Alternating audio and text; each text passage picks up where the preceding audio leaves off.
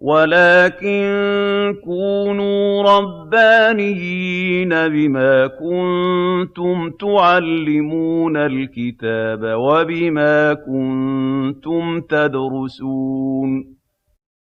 شيخ العمود وأهل العلم أحياء. إحياء علوم الدين.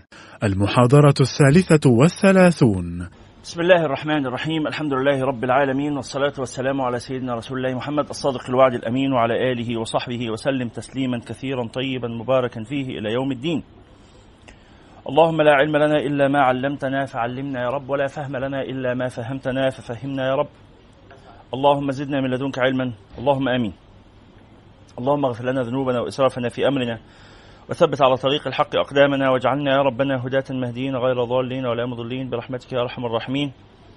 اللهم أمين. ثم أما بعد هذا هو اللقاء الثالث والثلاثون في قراءتنا ومدرستنا لكتاب إحياء علوم الدين وهو اللقاء الثالث عشر في قراءتنا ومدرستنا لكتاب الصلاة.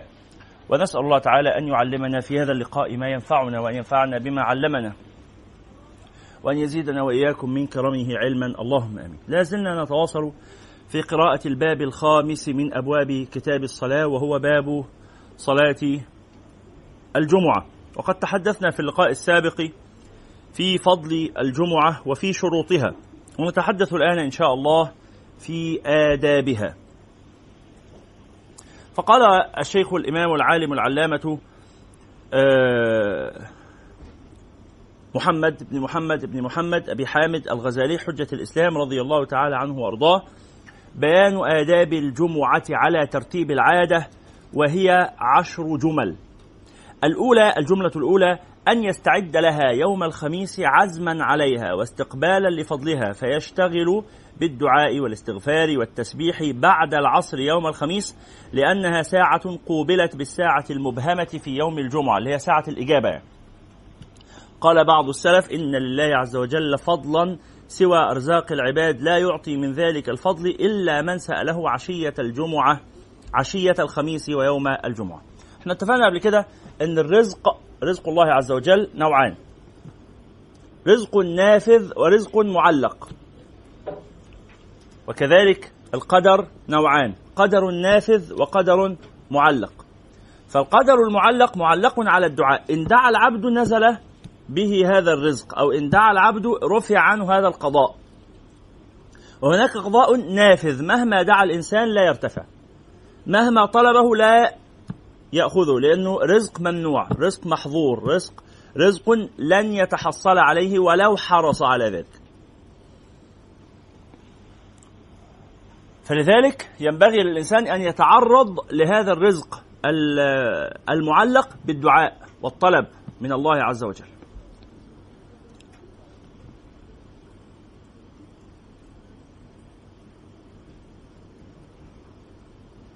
إن لله عز وجل فضلا سوى أرزاق العباد. لا يعطي من ذلك الفضل إلا من سأله عشية الخميس ويوم الجمعة. أستاذة آية نفتح شكرا. قال ويغسل في هذا اليوم ثيابه ويبيضها يعني يستحب لبس الثياب البيض. ويعد الطيب إن لم يكن عنده. لو ما كانش عنده عطر يجهز يشتري مخصوص ازازة عطر بخمسة جنيه ولا أي حاجة تبقى إيه؟ ازازة صغيرة كده تبقى خصيصا ليوم الجمعة لو لم تكن عادته العطر. ويستحب للإنسان أن تكون عادته وضع العطر. للرجال والنساء. ولكن المرأة لا تخرج بهذا العطر إلى الطريق. طب لو خرجت الشارع ما تحطش أي عطر خالص؟ لا تحط. عطر لا يشم رائحته للبعيد عنها ويشم للقريب. يعني أختها اللي لازقة فيها تشم ريحتها ماشي. إن هي حاطة ريحة كويسه بس اللي بعيد عنها متر ما يشمش الريحة دي. وبالتالي إيه؟ يسموها عطور الجسد أو العطور إزالة الروائح مثلا ونحو ذلك. يبقى ما تبقاش رائحتها عرق. ما تبقاش رائحتها مؤذية لأخواتها اللي معاها جنبها. نعم. فالعطر طوال ال ال الأسبوع مستحب ويوم الجمعة أعظم استحبابا. والنبي صلى الله عليه وعلى آله وصحبه وسلم قال حبب إلي من دنياكم الطيب والنساء. فالنبي عليه الصلاة والسلام كان يحب الطيب. وكان كما جاء في في وصفه صلى الله عليه وسلم أنه كان لا يرد الدهن. لا يرد الدهن يعني أي حد يجي يديله عطر ما يقولش لا. ابدا عمره ما يقول العطر لا لحبه له صلى الله عليه وعلى آله وصحبه وسلم. ولما زوج السيدة فاطمة رضي الله تعالى عنها وارضاها جعل آه، في جهازها آه، آية ممكن نور النور؟ شكرا. جعل في جهازها قدر آه، عشرين مثقالا عفوا قدر خمسة دنانير من عطر إن لم أكن نسيت. وأستغفر الله من الخطأ. بس لعله كان كذلك. جعل في جهازها قدر خمسة دنانير من العطر. يعني خمس دنانير عطر ده يعني دلوقتي حاجة غالية جدا جدا. أفخم العطور. الدينار أربعة جرام وربع ذهب. يعني أربعة جرام وربع في خمسة بكام دول؟ عشرين جرام؟ صح كده؟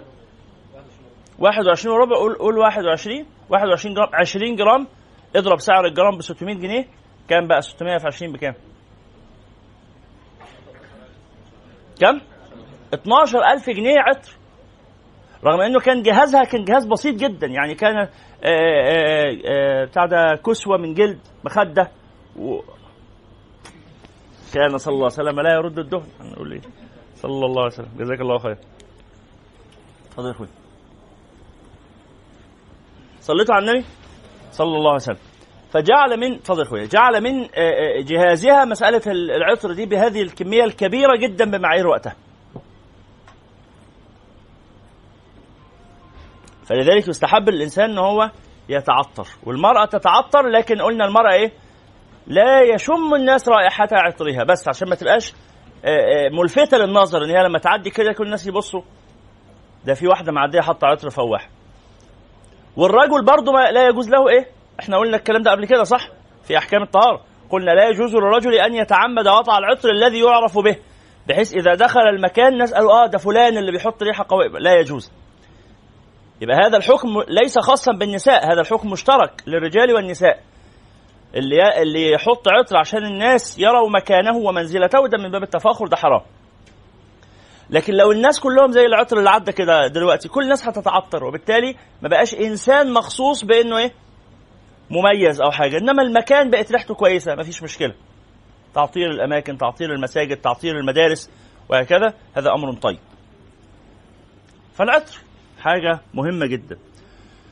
قال وينوي في هذه الليلة صوم يوم الجمعة فإن له فضلا ولكن مضموما إلى يوم الخميس أو السبت لا مفردا فإنه مكروه. يكره إفراد يوم الجمعة بالصيام.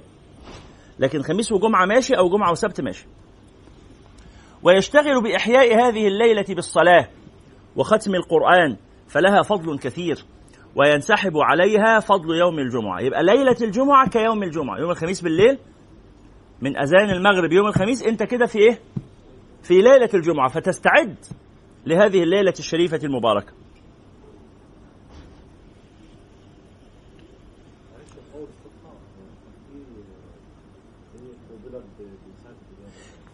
قال يستحب الدعاء بعد عصر يوم الجمعة لأنها قوبلت بالساعة المبهمة. لأن يوم الجمعة فيه ساعة إجابة. قيل أو جاء في الروايات أنها بين العصر والمغرب. وقت بين العصر والمغرب. فبين العصر والمغرب من يوم الخميس مقابل لما بين العصر والمغرب من يوم الجمعة. فيستعد يعني يهيئ نفسه على سبيل العادة إن تعود يوم الخميس إنه قاعد بعد العصر يدعي عشان يجي يوم الجمعة برضه بعد العصر يقعد يدعي. قال ويجامع أهله في هذه الليلة أو في يوم الجمعة فقد استحب ذلك قوم يعني من السلف وحملوا عليه قوله صلى الله عليه وسلم رحم الله من بكر وابتكر وغسل واغتسل وهو حمل الأهل على الغسل وقيل معناه غسل ثيابه فروي بالتخفيف واغتسل لجسده. يعني يوم يوم نزهة يوم عيد يوم آه، فرح فيستحب فيه كل مظاهر الفرح ومنه إتيان الأهل ومؤانستهم حتى ولو لم يكن جماعا يبقى إيه؟ مجالسة وملاطفة يوم فسح يوم زيارات كما يفعل الناس فهذه من العادات الحسنة. وبهذا تتم آداب الاستقبال ويخرج بها من زمرة الغافلين الذين إذا أصبحوا قالوا ما هذا اليوم؟ ده من الغفلة اللي يصحى يوم الجمعة الصبح والنهاردة إيه يا جماعة؟ النهارده الجمعة. آه طب ماشي أما أقوم أجهز نفسي على الصلاة. هذا من الغفلة. لأنه هذا اليوم ما ينفعش إيه؟ تتفاجئ به يوميها الصبح. ده يوم يستعد له ويحتفل به قبل مجيئه. قال بعض السلف أوفى الناس نصيبا من الجمعة من انتظرها وراعاها من الأمس وأخسهم نصيبا يعني أقلهم نصيبا من إذا أصبح يقول أيش أيش اليوم؟ أو أيش اليوم يعني النهارده إيه؟ أو أيش اليوم؟ كان ده من بداية دخول العجمة يعني. الإمام الغزالي طبعا في إيه؟ سنة 505 هجرية متوفى رحمه الله. وكان بعضهم يبيت ليلة الجمعة في الجامع لأجلها. يستحب إيه؟ الاعتكاف ليلة الجمعة. إنه من مغرب الخميس كده يروح يصلي المغرب في المسجد يوم الخميس ويقعد في المسجد إلى صلاة الجمعة. ليه؟ يبقى اعتكف الليلة وأحسن الاستعداد. صليتوا على النبي؟ صلى الله عليه وسلم. ولذلك المشايخ بينصحونا لما إيه نيجي نعتكف. خلاص ثلاثة أيام من كل شهر إن إحنا نبدأ الاعتكاف بتاعنا. قالوا لنا من إمتى يا حسن؟ قالوا من ليلة الخميس عشان نحسن الاستعداد ليوم الجمعة قبل حضوره. وتعتكف الجمعة جمعة وسبت جمعة وسبت وحد على قد ما تقدر. نعم.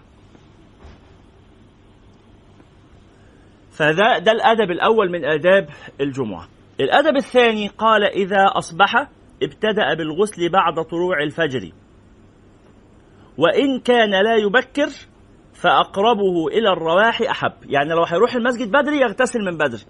لو هيروح المسجد متأخر يعني ده معناه إن كان ممكن إيه زمان يروح المسجد من بعد الفجر أو من الفجر يصلي الفجر في المسجد ويقعد من الفجر للإيه؟ للجمعة.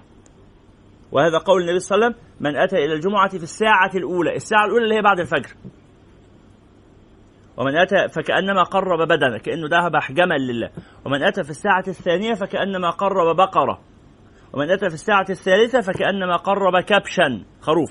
ومن أتى في الساعة الرابعة فكأنما قرب دجاجة. ومن أتى في الساعة الخامسة فكأنما قرب بيضة.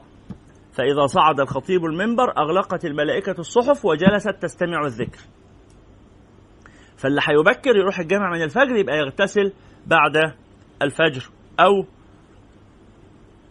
آه، آه، بعد بعد طلوع الفجر يعني بعد أذان الفجر. مش بعد صلاة الفجر. يعني يغتسل ثم يخرج فيصلي الفجر ويمكث. طب لو هيتأخر هيروح الجامع على الساعة 10 يبقى يغتسل قبل ما يخرج على طول يستحب أن يؤخر الاغتسال لأنه زي ما اتفقنا ده يوم اجتماع ويستحب الاغتسال لكل الاجتماعات. كما قلنا قبل هذا قبل قلنا هذا في أحكام كتاب أحكام الطهارة صح؟ في أحكام الغسل. في أحكام الغسل من ال... كانت المحاضرة الكام؟ في قراءتنا. اللهم صل على سيدنا محمد. في المحاضرة 18 المحاضرة الثامنة عشر اللي هي المحاضرة كانت الرابعة في كتاب الطهارة. تكلمنا فيها عن أحكام الغسل. وقلنا يستحب الاجتماع يستحب الاغتسال لكل الاجتماعات. الاجتماعات هنا مش الميتنج يعني. الاجتماعات مش اجتماعات العمل يعني. مش إيه أنا في الشغل خلصت اجتماع وأنا عندي اجتماع تاني ففي النص أروح اغتسل معلش استنى الغسل للاجتماعات. لا مش الاجتماعات دي. الاجتماعات يعني تجمعات البشر ها؟ إذا إذا كان البشر سيجتمعوا معا يبقى يغتسل مرة واحدة لكل تجمع يعني لليوم على بعض غسل واحد. ويستحب الاغتسال كلما تغيرت رائحة الجسد. ما حدش يشم منك ريحة وحشة يعني المعنى ده معنى مهم قوي تاخد بالك إحنا يعني كل شوية نرجع نفكر بالمعنى ده رغم اتكلمنا عنه بالتفصيل في كتاب الطهارة نرجع نفكر بيه. دايما تغسل أسنانك. أرجوك لو سمحت. بعد إذنك. عشان مش ذنب الناس إن هم يقعدوا جنبك آه، قرفانين من عيشتهم. ليه؟ لو سمحت على طول في شنطتك يبقى في فرشة ومعجون. إيه يا شيخ؟ أنا راجل يا شيخ. آه المشكلة راجل يعني ما تغسلش أسنانك يعني. فرشة ومعجون في شنطتك. طب أنا ما بشيلش شنطة. طب على الأقل لبان يا سيدي. لبان نعناع حاجة كده تغير رائحة الفم. خلاص؟ وتتعهد جسمك ما تكونش ريحتك وحشة. ما تلبسش الهدوم ما تلبسش التيشيرت يومين ورا بعض. ريحته اتملت عرق امبارح. تلبسه النهارده تاني؟ طب أنا مش شامم. ما أنت ما بتشمش البعيد ما إحنا اللي بنشم. ما أنت اتعودت على الريحة دي ريحتك أنت. اتعودت عليها. ما إحنا اللي شمينها. فما تضايقناش يا أخي بقى. صليتوا على النبي صلى الله عليه وعلى آله. الأدب الثاني أو الجملة الثانية من آداب الجمعة أنه إذا أصبح ابتدأ بالغسل بعد طلوع الفجر وإن كان لا يبكر فأقربه إلى الرواح أحب ليكون أقرب عهدا بالنظافة. فالغسل مستحب استحبابا مؤكدا. وذهب بعض العلماء إلى وجوبه. قال صلى الله عليه وسلم غسل الجمعة واجب على كل محتلم. آية لو سمحتي نعلي الصوت شوية بتاع السماعة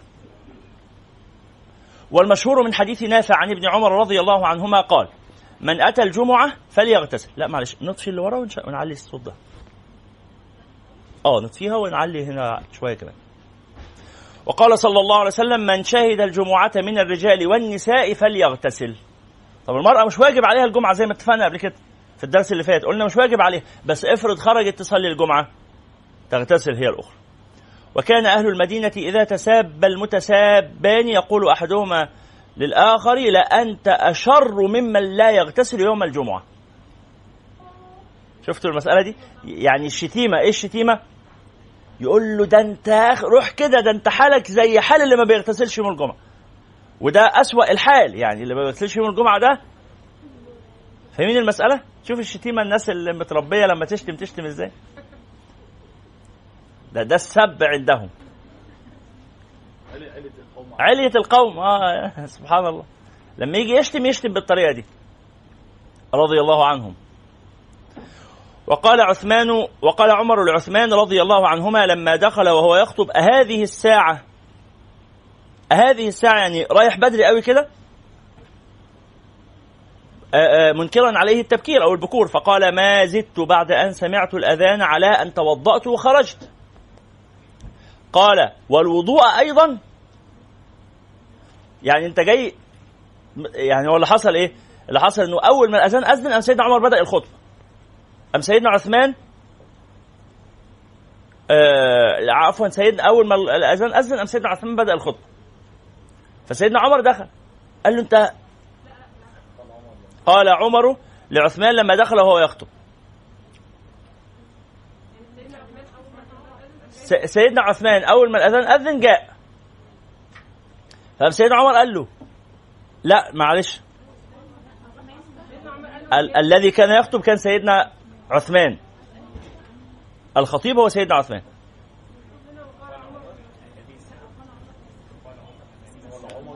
قال عمر لعثمان رضي الله عنهما لما دخل عثمان وهو يخطب وعمر يخطب. كان عمر يخطب. كان عمر يخطب. فدخل عثمان. فقال له بكرت انت جاي بدري قوي.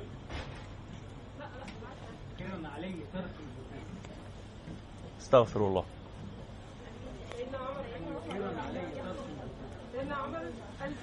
سيدنا عمر كان بيخطب الجمعة كان بيخطب. سيدنا عثمان متأخر.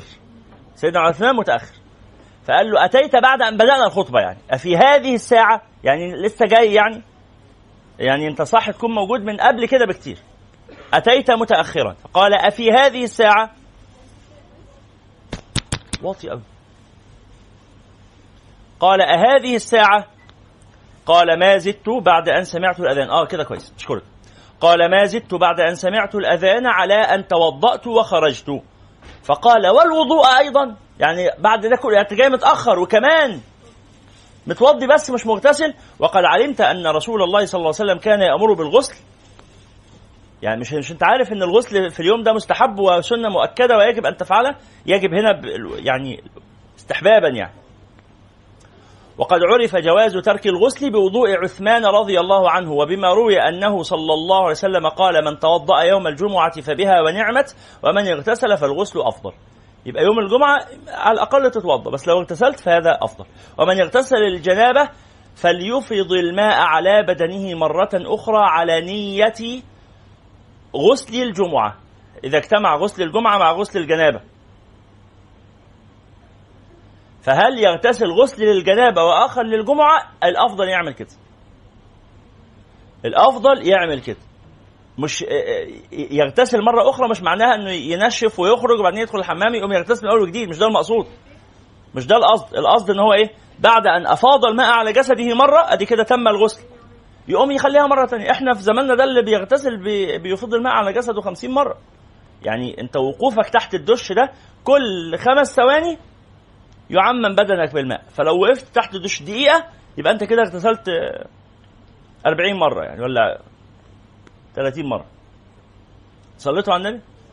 لأن المية تعمم الجسم. من الدش تعمم الجسم في ثانيتين ثلاثة يبقى الجسم اتملى مية. لو بت... بالدرة مثلا بتتوضى بالشفشق بتغتسل بالشفشق. يبقى إيه تدلق مرة لغسل الجنابة ومرة ثانية لغسل الجمعة. كده كده اللي بيغتسل بالشمس برضه بي إيه بيزيد على مرتين عادة صح ولا إيه؟ عادة نعم. فقال إيه من اغتسل للجمعة والجنابة فليفرض الماء مرة أخرى فإن اكتفى بغسل واحد أجزأه وحصل له الفضل إذا نوى كليهما. ممكن تتداخل النية ودخل غسل الجمعة في غسل الجنابة لأنها هي الأعلى لأنها واجبة يعني. وقد دخل بعض الصحابة على ولده وقد اغتسل. فقال له أل الجمعة؟ شكلك لسه مستحمي. أنت مستحمى استحميتش صلاة الجمعة؟ قال بل من جنابة. فقال أعد غسلا ثانيا لأنك كنت ناوي غسل الجنابة بس. أنا عايزك تنوي معاه غسل الإيه؟ الجمعة. طب لو غسل واحد نوى به الأمرين يجزئ؟ آه يجزئ مفيش مانع. ينوي الجنابة وينوي غسل الجمعة. نعم. وروى آه وروي الحديث غسل الجمعة على كل محتلم. وفي رواية غسل الجمعة واجب على كل محتلم. واجب هنا على سبيل التأكيد مش معناها من تركه أثم. عرفنا هذا من الحديث الآخر اللي هو من توضأ يوم الجمعة فبها ونعمت ومن اغتسل فالغسل أفضل. بس الوضوء حاجة كويسة. وكان آه، آه، آه، لا يبعد أن يقال المقصود النظافة وقد حصلت دون النية ولكن هذا ينقدح في الوضوء أيضا وقد جعل في الشرع قربة فلا بد من طلب فضلها ومن اغتسل ثم أحدث توضأ ولم يبطل غسله. واحد اغتسل بعد الغسل خرج منه ريح يعيد الغسل تاني لا يتوضأ بس. والأحب أن يحترز عن ذلك. يبقى أفضل حاجة أنك بعد ما تغتسل غسل الجمعة حاول ما ينتقدش وضوءك لغاية ما إيه؟ تصلي. فهذا أفضل. يبقى الأدب الواجب من آداب الجمعة إيه؟ الاستعداد لها. بأشكال مختلفة من الاستعداد. الأدب الواجب في الجمعة ها؟ ما سمعش حاجة. الأدب الواجب في الجمعة؟ انت الناس صاحية ولا بدأنا نريح تريحة العيد؟ لسه لسه في بكرة شغل ونأجز من يوم الجمعة بس إحنا لسه صاحيين. صلوا على النبي. آداب الجمعة. واحد الاستعداد لها. اثنين الاغتسال بعد الايه؟ بعد الفجر. بعد الفجر. وكلما قربه من الجمعة كان أولى. الأدب الثالث الزينة. وهي مستحبة في هذا اليوم. وهي في ثلاثة. الكسوة والنظافة وتطيب الرائحة. أما النظافة فبالسواك وحلق الشعر وقلم الظفر وقص الشارب وسائر ما سبق في كتاب الطهارة. كل أشكال الطهارة اللي اتكلمنا عليها قبل كده اللي تخليه يشيل إيه؟ الشعر الزائد والأظافر اللي تحمل تحتها الأوساخ والكلام ده كله. ويستعمل السواك ينظف سنان. قلنا السواك اللي هو الفرشة والمعجون في زماننا هو هو. طب مش السواك التاني ده الخشب أفضل؟ آه. بس من عجز عنه فلا بأس بأي وسيلة من وسائل تنظيف الفم. حتى بالغسول بالمضمضة. سريحة البق تبقى كويسة. قال ابن مسعود من قلم أظفاره يوم الجمعة أخرج الله عز وجل منه داء وأدخل فيه شفاء. من باب حظ الناس يعني على هذا. فإن كان قد دخل الحمام في الخميس أو الأربعاء فقد حصل المقصود. دخل الحمام هنا؟ مش مش زي ما إحنا بنقول دلوقتي. لو دخل يقول لك دخل الحمام من الأربع يبقى خلاص مش لازم يقلم أظفاره يوم الجمعة. إيه العلاقة؟ إنه إن دخول الحمام بتاعهم زمان معناه الذهاب للساونا وال وال اسمه إيه البيوت الصحية دي اسمها إيه اللي بيروحوها؟ سبا. انه راح لسبا. خلاص؟ هو هو ده الحمام زمان اللي هو المكان اللي كان يدخله الناس زي حمام الثلاث وحمام الجمعة وحمام الخميس قصدي حمامات مختلفة بتتعمل اللي هو بيبقى أوضة وفيها مية سخنة وبيدخلها الناس بيجي واحد مسؤول عن يدلك لهم جسمهم وينظفوا ويفرك الجلد لما بيتفرك كده بيطلع منه آه، فتل سودة كده بالتأشير يعني للجلد الغير نظيف وبينظف ضوافره ويقص شعره بيظبطه يعني. فلو راح للسبا طبعا في زماننا ده مع يعني الأحوال الاقتصادية ومع حاجات كتيرة فأصبح الايه الذهاب لل للسبا يعني حاجة ممكن تعملها في العمر مرة مثلا وأنت بتتجوز وقد لا تفعلها أصلا. وطبعا اتكلمنا عن حكم دخول الحمام بالتفصيل برضو لما كنا في كتاب الطهارة. يمكن في المحاضرة الكام؟ المحاضرة الثالثة. المحاضرة الثالثة من كتاب الطهارة اتكلمنا على مسألة دخول الحمام. دخول الحمام اللي هو الإصباع مش دخول الحمام اللي هو الخلاء اللي إحنا بندخله لقضاء الحاجة دلوقتي. ف إيه؟ رقم المحاضرة الإجمالي 17 في المحاضرة 17 إجمالا والمحاضرة الثالثة من كتاب الطهارة. هو المحاضرات اللي مرفوعة مش مكتوب آه، الرقم الإجمالي والتفصيلي؟ الإجمالي بس. يبقى نقول لهم يزودوا التفصيلي كمان إن شاء الله. طيب صلوا على النبي. تمام. قال فإن كان قد دخل الحمام في الخميس أو الأربعاء فقد حصل المقصود. صلوا على النبي. عارفين القاهرة كان فيها كام حمام؟ عارفين أصلا القاهرة اللي بتكلم عليها دي اللي هي من فين لفين؟ القاهرة اللي هي من باب الفتوح إلى باب زويلة. يعني حاجة قد من هنا وغمرة كده أو من هنا وعبده باشا. عبده باشا قريبة. هي دي القاهرة. القاهرة حتة صغيرة خالص اللي هي من باب الفتوح لباب باب زويلة. العباسية دي بره القاهرة لما بنوا العباسية العباسية اتبنت من 200 سنة تقريبا. وبنوا العباسية دي وقالوا عشان تبقى حي سكني راقي خارج القاهرة المزدحمة. العاصمة الإدارية الجديدة يعني. لما بنوها كانوا بانيينها فعلا بالنية دي. ولذلك ما كانش يسكن هنا غير البشوات. اتكلمنا عنها قبل كده الأصول اللي حوالينا دي كلها أصول بشوات. وكانت أنقى هواء. هواء العباسية ولذلك عملوا فيها مستشفيات كثيرة جدا.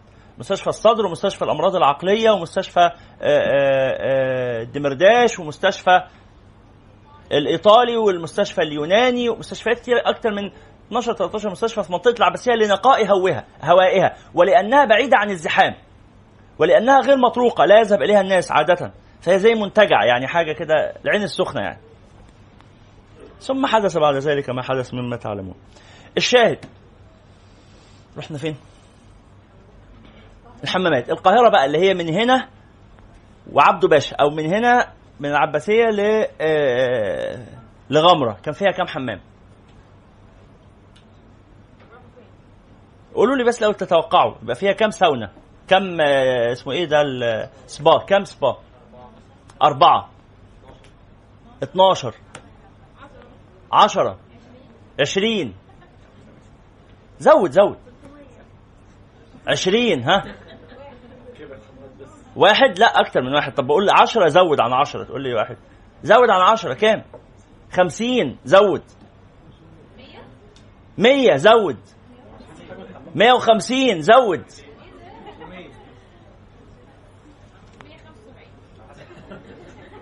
ثلاثمائة وخمسون حماما.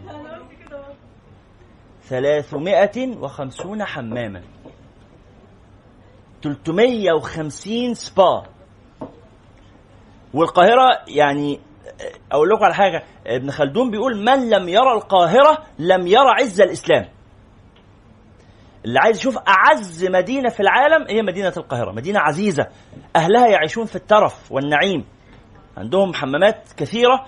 القاهرة في المرحلة اللي بكلمكم عنها دي في القرن الرابع الهجري كان فيها بيوت تصل إلى عشرة طوابق.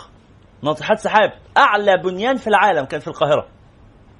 عشرة طوابق وكانوا يجعلون فوقها الحدائق. في القرن الرابع الهجري. يعني من 1200 سنة أو من 1100 سنة. من 1100 سنة من دلوقتي. بيوت عشر طوابق ويجعلون فوقها الحدائق ويرفعون إليها الماء بال بال بالحيل بال بالميكانيكا. لا آه بالمواتير يعني خاصة مش كهربية يعني مواتير ميكانيكية. شيء عجيب. فالشاهد مسألة النظافة مسألة الحرص عليها يعني مسألة مهمة جدا في تاريخ الإسلام. قال فإذا كان قد دخل الحمام في الخميس أو الجمعة فقد حصل المقصود يعني من التنظف. خلاص؟ وليتطيب في هذا اليوم بأطيب طيب عنده أجمل ريح حط أفضل الروائح. وليغلب به الروائح الكريهة. ويوصل بذلك الروح والراحة إلى مشام الحاضرين في جواره. يعني خلي يقعد جنبك يجي لهم روح روح يعني انشراح صدر. والراحة يبقوا قاعدين مرتاحين مش يبقوا قاعدين متكدرين عمالين يداروا وشهم عنه. ما يعملش كده. وأحب طيب الرجل أفضل حاجة في طيب الرجل ما ظهر ريحه وخفي لونه. بقاش لونه لون النعيم ما يبقاش شكله متنعم بس تبقى ريحته كويسة. وطيب النساء ما ظهر لونه وخفي ريحه. ظهر لونه كان الطيب زمان اللي هو الزيوت أو اللي نقول في زمان ده الكريمات يعني. فالكريمات تخلي وشها فيه نضارة وتخلي إيديها فيها نضارة يبقى شكلها كده إيه جميل وكويس بس ريحتها ما تبقاش فايحة. فلذلك النساء يتعهدوا دايما والأم مسؤوليتها تربي بنتها على المكياج وعلى الزينة وعلى إنها تحط كريمات وعلى ال sun block وال moon block والمريخ block وبلوتو block وكل ال block ات اللي في الدنيا دي يستخدموها. ها؟ طبعا في موانع اقتصادية قد تمنع بس بقدر المستطاع. بقدر المستطاع علبة كريم الصغيرة دي حتى البسيطة الأرخص نوع والأم تعود بنتها على طول يا بنتي يبقى في شنطتك إيه؟ البتاع ده وترطبي بيه إيدك. بحيث لما تتجوز خطيبها ولا جوزها لما يجي يسلم عليها ما يلاقيش إيديها مقشفة وناشفة وخشنة وقاسية وقو... مش متجوز برعي. فإيديها لازم تبقى ناعمة. الله تعالى يحب يد الرجل الخشنة من العمل لكن المرأة إيديها خشنة. غير مقبول. وما تقوليش أصل أنا ماليش في شغل البنات. أمال ليكي في شغل الرجالة يعني؟ أنا ماليش أنا في حركات البنات دي. إيه ليه؟ ليه إن شاء الله؟ التقليع اللي بنشوفها كل كام يوم بنت تكتب أصلا أنا ماليش في حركات البنات. غلط. فساد تربية وفساد فطرة وفساد آه، كل حاجة. فساد. لا لو سمحتي يبقى ليكي في حركات البنات لأن ده من الايه من الأمور التي خلق الله تعالى النساء عليها. الله تعالى قال أو من ينشأ في الحلية وفي الخصام غير مبين. اللي هم النساء هي نشأت في الزينة أصلا. نشأت في الحلية نشأت في تحب الزينة. فتتزيني. والدين ما بيمنعش. شرع ربنا سبحانه وتعالى ما بيطلبش منك إنك تبقي آه، مهملة في نفسك ولا مقشفة. الظروف الاقتصادية آه بتمنع آه يعني ممكن. ولذلك دايما أنا يصعب عليا البنات الفقيرات إنه ما فيش في الدنيا بنت آه، قبيحة ابدا. لكن في بنت ظروفها صعبة خلت شكلها يبقى قبيح ولذلك عمرك ما تشوف واحدة غنية وحشة ابدا. مستحيل. ليه. مالها يغطي على قبح هيئتها بتلبس إزاي وتحط عطور عاملة إزاي ومكياجات عاملة إزاي يبقى شكلها في الآخر جميل. على رأي فؤاد حداد لما كان آه، عارفين قصيدة البياع دي؟ قلتها لكم قبل كده. لما بيقول آه، لبان دكر مجوهرات بكش. لبان دكر مجوهرات بكش. مجوهرات بكش اللي هي الفالسو يعني عارفين حاجات كده مجوهرات شكل بس إيه؟ صيني أو لأ مش صيني أردأ من الصيني كمان. بلاستيك مش بلاستيك يعني الإكسسوار. ذهب بعيرة سموه ذهب بعيره بيبقى نحاس وحاجات زي كده. لبن دكر مجوهرات بكش شخليلة فلايات ثلاث مشاط كبريت بقرش ونوجة. ونوجة يلي في مترو الزوات بناتكو سنيورات وبنتي مقشفة. والعيشة في الأصول خلافها في الكفور. يا كمساري يا كمساري يا نص عسكري. كان زمان الكمساري يعلق شريطة والعسكري يعلق شريطتين. على كتفه. فبيقول له يا كمساري يا كمساري يا نص عسكري سيبني أبيع لا تغضب السما واد رضيع ملوش لبن يضيع. يا كمساري يا كمساري مسيح مع الغني وعلى الغلابة مفتري. سيبني أبيع لا تغضب السما وفي آخر النهار أعد غلتي وسد معدتي بنص لقمة لأجل تشبع العيال. وبكرة إيه؟ معرفش بكرة إيه لبان دكر مجوهرات بكش. القصيدة الحقيقة من كتر يعني قلتها كتير بس بتوجع قلبي جدا في كل مرة. الواحد على يعني على باب الله. بس المعنى بتاع بناتكم سنيورات وبنتي مقشفة. ها؟ مسألة مش مش مسألة غنى وفقر الحقيقة بتبقى مسألة إيه؟ ذهن ومسألة اهتمام. مسألة ذهن ومسألة اهتمام. فالأم تربي بنتها على النظافة وتربي بنتها. فالمعنى اللي بيقوله لنا الإمام الغزالي هنا بيقول إيه؟ وطيب النساء ما ظهر لونه وخفي ريحه روي ذلك في الأثر. وقال الشافعي رضي الله عنه من نظف ثوبه قل همه. شوف الجمال. من نظف ثوبه. اللي يلبس هدوم نظيفة ما يبقاش شايل الهم. لكن تبقى شايل هدوم لابس هدوم متربة ومبهدلة وريحتها وحشة أنت تبقى ماشي أصلا كفران يعني كاره نفسك واللي يكلمك كلمة تقوم طائفي اللي هو إيه؟ أنت مش شايف منظري والقرف اللي أنا فيه؟ فطلع تطلع القرف ده على الخلق. لا ما تطلعش قرفك على الناس. نظف. من نظف ثوبه قل همه ومن طاب ريحه زاد عقله. عبارة جميلة جدا للإمام الشافعي رضي الله عنه. ومن طاب ريحه زاد عقله. وأما الكسوة فأحبها البياض من الثياب إذ أحب الثياب إلى الله تعالى البيض ولا يلبس ما فيه شهرة. ولبس السواد ليس من السنة ولا فيه فضل بل كره جماعة النظر إليه لأنه بدعة محدثة بعد رسول الله صلى الله عليه وسلم. فيستحب يلبس الثياب البيضاء أو الثياب الفاتحة. طب لو لبس غامق مفيش مشكلة. بس ألا يلبس ما فيه شهرة. يعني إيه ما فيه شهرة؟ يعني الهدوم اللي محدش تاني بيلبسها غيره فيبقى شكله فيها مميز. شكله غريب في وسط الناس. النبي صلى الله عليه وسلم قال من لبس ثوب شهرة ألبسه الله بلباس من نار يوم القيامة. صليتوا على النبي؟ نعم. قال والعمامة مستحبة في هذا اليوم. روى وائلة بن الأسقاع أن رسول الله صلى الله عليه وسلم قال إن الله وملائكته يصلون على أصحاب العمائم يوم الجمعة. حديث لا يصح. إسناده لكن معناه طيب إنك تستر راسك. ده من الإيه من الشكل الجميل. فإن ما كنتش هتلبس عمامة فعلى الأقل تلبس طاقية مثلا. حتى لو تلبسها على قميص وبنطلون مش مشكلة. بس تلبس طاقية. تبقى معاك طاقية في جيبك. وقت الصلاة تقوم لابسها. يستحب الصلاة وأنت مستور الرأس. هذه سنة النبي صلى الله عليه وسلم. فإن أكربه الحر الجو حر أنت لابس عمامة بس الجو حر فالحر مضايقك. فلا بأس بنزعها قبل الصلاة وبعدها. لكن لا ينزعها في وقت السعي من المنزل إلى الجمعة ولا في وقت الصلاة ولا عند صعود الإمام المنبر ولا في حالة الخطبة. يبقى إيه؟ وهو خارج من بيته لابس العمامة. وصل المسجد اقلعها براحتك. الإمام طالع. يبقى أثناء ما هو طالع البسها. احتراما لهذه الهيئة. وبعدين هيبدأ المؤذن يأذن. شيلها لغاية تريح تهوي دماغك شوية. وبعدين هيبدأ الخطبة. تلبسها احتراما للخطبة. طول الخطبة اقلعها. لغاية أما يقوم يصلي. لما يقوم يصلي تلبسها تاني وتصلي بيها. وبعدين وانت راجع مفيش مشكلة تبقى تبقى قلعها القصد هنا في مسألة العمامة هنا مسألة الإيه الاحترام في الهيئة اللي هو ممكن نقول عليه في زماننا ده آه الكم مثلا تشمير الكم الراجل لما يبقى لابس هدوم بكم فيشمرها التشميرة تظهر معنى من معاني الإيه؟ الاستهتار شوية صح الهدوم لما تبقى الكم نازل أو أنت هتقابل حد مهم ينفع تقابله وأنت مشمر كمك؟ عندك انترفيو عندك مقابلة عمل عندك مقابلة مع محافظ عندك مقابلة مقابلة مهم. ينفع تلبس قميص كده وتقوم داخل مشمره؟ شكلك وحش. فتبقى داخل بهيئة مكتملة. فكان زمان بالنسبة له مسألة العمامة زي مثلا مسألة الكرافتة في زمان. لما تلبس لابس كرافتة معناه إنك مهتم كده وشكلك مهندم. نعم. يبقى ثلاث آداب. الأول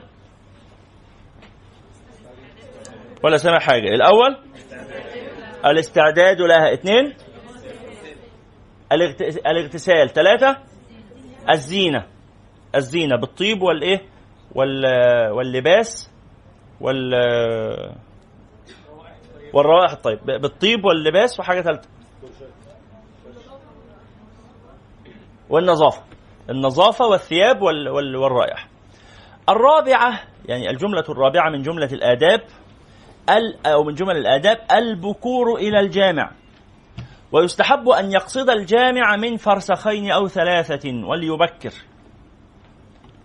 يعني يروح الجامع الأبعد عن بيته قليلا مش أبعد قوي بس أبعد قليلا.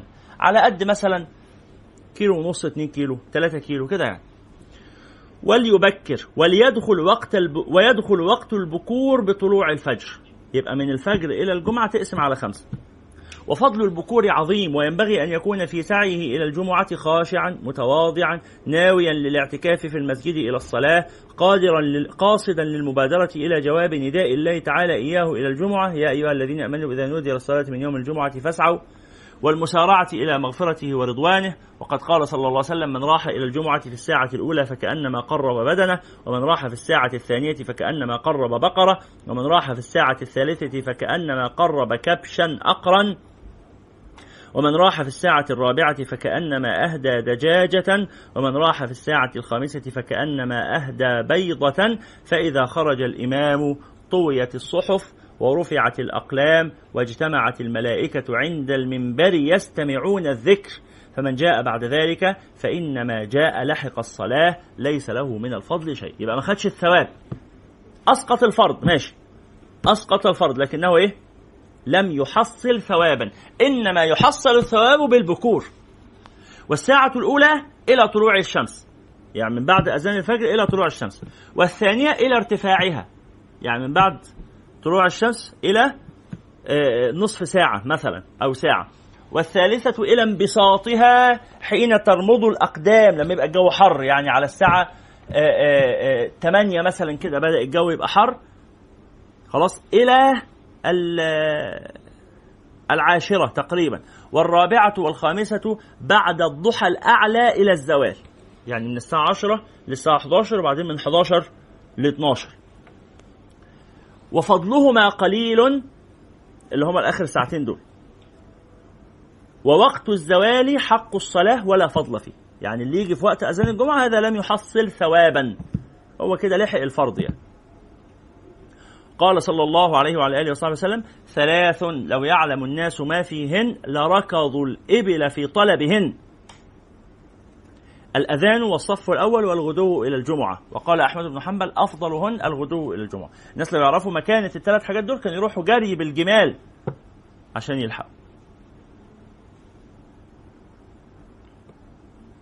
وفي الخبر إذا كان يوم الجمعة قعدت الملائكة على أبواب المساجد بأيديهم صحف من فضة وأقلام من ذهب يكتبون الأول فالأول على مراتبهم.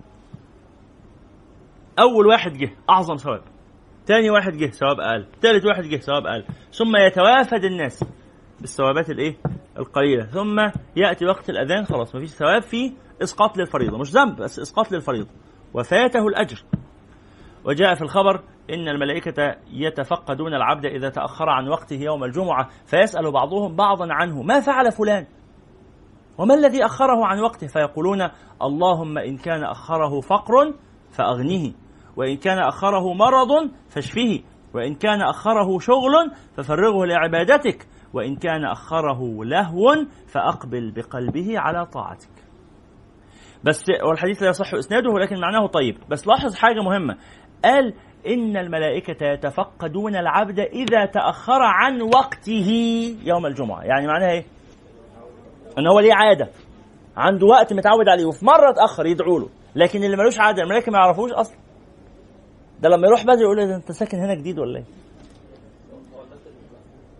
المسجد بيبقى مقفول؟ لا المسجد بيتفتح آه، مثلا في في في زماننا ده بقوا يفتحوا على الساعة 9 أو 10 أغلب المساجد تسعة أو عشرة صباحا تكون فتحت. طبعا زمان كان لا مفيش أبواب للمساجد أصلا. فأنت يعني إيه لو رحت الساعة 10 دلوقتي تبقى اسمك رحت ذهبت في الساعة الأولى. لأن قبل كده مش متاح. نعم بس تروح 10 ما تروحش 12 ل 10 ما تروحش 12 تروح 12 ونص نعم.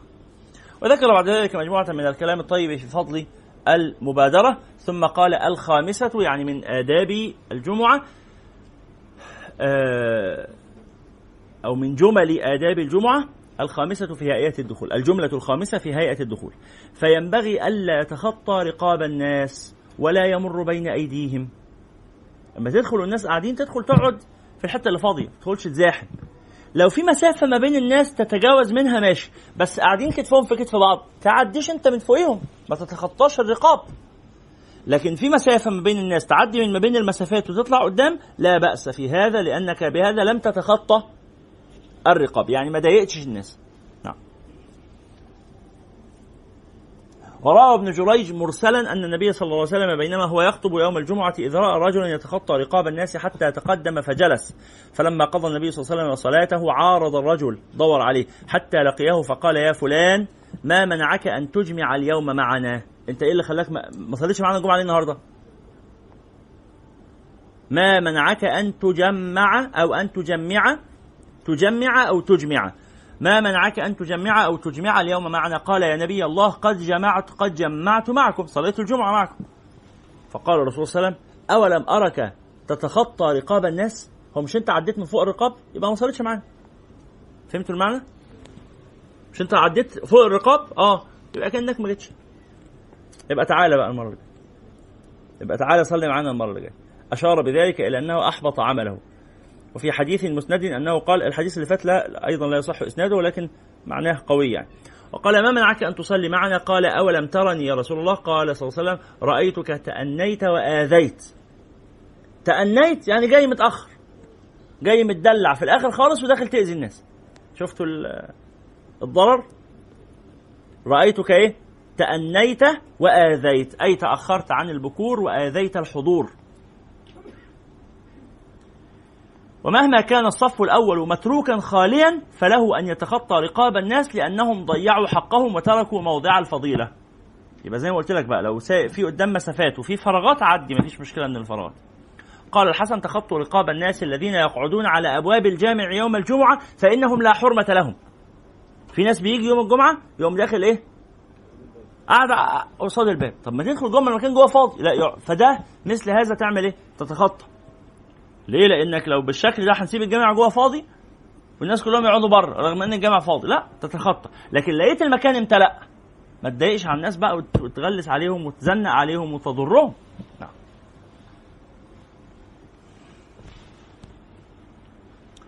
طيب. قال وإذا لم يكن في المسجد إلا من يصلي. أنت داخل والناس بتصلي فلا تسلم. من المواضع التي يستحب فيها ترك السلام ها الدخول على من يصلي. لانك لو سلمت تبقى إيه؟ شغلته في أن هذا سلام في غير محله إحنا قلنا قبل كده إن في عشر مواضع يستحب فيها ترك السلام. صح؟ قلت لكم عليها. مش في المجلس ده. بس إحنا أشرنا إليها في المجلس ده وقلت لكم اسمعوها. في الدرس الآخر. باختصار يعني في دقائق كده نقولهم بسرعة. المواضع التي يستحب فيها ترك السلام. حد يقول لنا؟ بسرعة نساعد بعض. واحد. واحد نكتب مع واحد من يخ من من, يخ من يتخلى. واحد السلام على قاضي الحاجة اللي هو من يتخلى يعني يزيل الفضلات عن نفسه. فالسلام على قاضي الحاجة حرام أو مكروه. واحد في الحمام ما تسلمش عليه. يعني لا تلقي عليه السلام لما يخلص حمامه يبقى سلم. الموضع الثاني ها؟ السلام على المصلي. لسه قايلين حالا. السلام على المصلي. ثالث حاجة من يقرأ القرآن. من يقرأ القرآن لأن سلامك عليه يعطله عن قراءته. رابع حاجة؟ من رابع حاجة من ما هو خطيب الجمعة زيه زي المصلي. فخطبة الجمعة والصلاة نفس الحكم. ها؟ رقم أربعة؟ الطعام. السلام على الطاعم. لأنك هو قاعد بياكل. السلام عليكم. عايز يقول لك تعالى كل يعني. عايز ينادي عليك. ها؟ أو يبقى محرج. أو لا لا تسلم على طاعم. طب لو دخلت وما سلمتش وقعدت على طول وهم دعوك آه تلبي الدعوة لأن تلبيه الدعوه مستحبة. حتى لو أنت شبعان. إذا دعاك إخوانك إلى طعام تلبي دعوتهم. خلاص؟ لكن من الأول كده لقيتهم بياكلوا وما شافوكش ما إيه؟ لا تسلم عليهم إنك تلفت نظرهم. يا جماعة أنا جيت ها عشان بس ما تسيبونيش يعني. وافتكروا السلام عليكم. طب افرض أنا ناس عازميني على الغداء وأنا رحت متأخر. رحت هما بياكلوا. أسلم؟ آه هم اللي هم اللي عازمينك مفيش مانع. سلم بس إيه سلم سلاما عاما ولا تصرفه ما تقومش بقى لازم تصافح واحد واحد وبالاحضان ولذلك الناس طيبين يقولوا لا سلام على طعام. لا في سلام بس إيه بلا مصافحة. سلام عليكم للجميع وخلاص. نعم. طيب إيه تاني؟ مواضع يستحب ترك السلام فيها آه قلنا كم واحدة؟ أربعة. رقم خمسة السلام على المرأة المنفردة. يكره السلام على المرأة المنفردة. أنت نازل من الشغل مروح. واحدة زميلتك واقفة مستنية المواصلات. إزيك يا فلان؟ أخبارك إيه؟ انت مستني تركبي إيه؟ طب ما خليك في حالك. شوف سكتك. يابا يعني رحت رحت طريقك. نزلنا من الشغل خلاص ولا كأنك عارفها تديها ظهرك وربنا يصلح هي كل يوم بتروح على فكرة بيك أو من غيرك هتروح. يعني مالكش دور في الموضوع. فالجنتلة دي تحتفظ بيها لإخواتك تحتفظ بيها لمراتك تحتفظ بيها لأمك. لكن أنت لكن زميلتك في الشغل لا. فالسلام على المرأة المنفردة مكروه. إيه تاني؟ ده شيخ بس اسمها شهم يا شيخ. احتفظ بشهامتك لنفسك برضه. ها؟ إيه تاني؟ آه ال ال ال المجلس العلم. السلام على الناس في مجلس العلم. دخلت الدرس إحنا قاعدين دلوقتي. لو كل واحد هيدخل السلام عليكم. وعليكم السلام ورحمة الله وبركاته. يبقى وعليكم السلام ورحمة الله وبركاته. وعليكم السلام ورحمة الله مش هنعرف نكمل بقى؟ مش هنعرف نشتغل.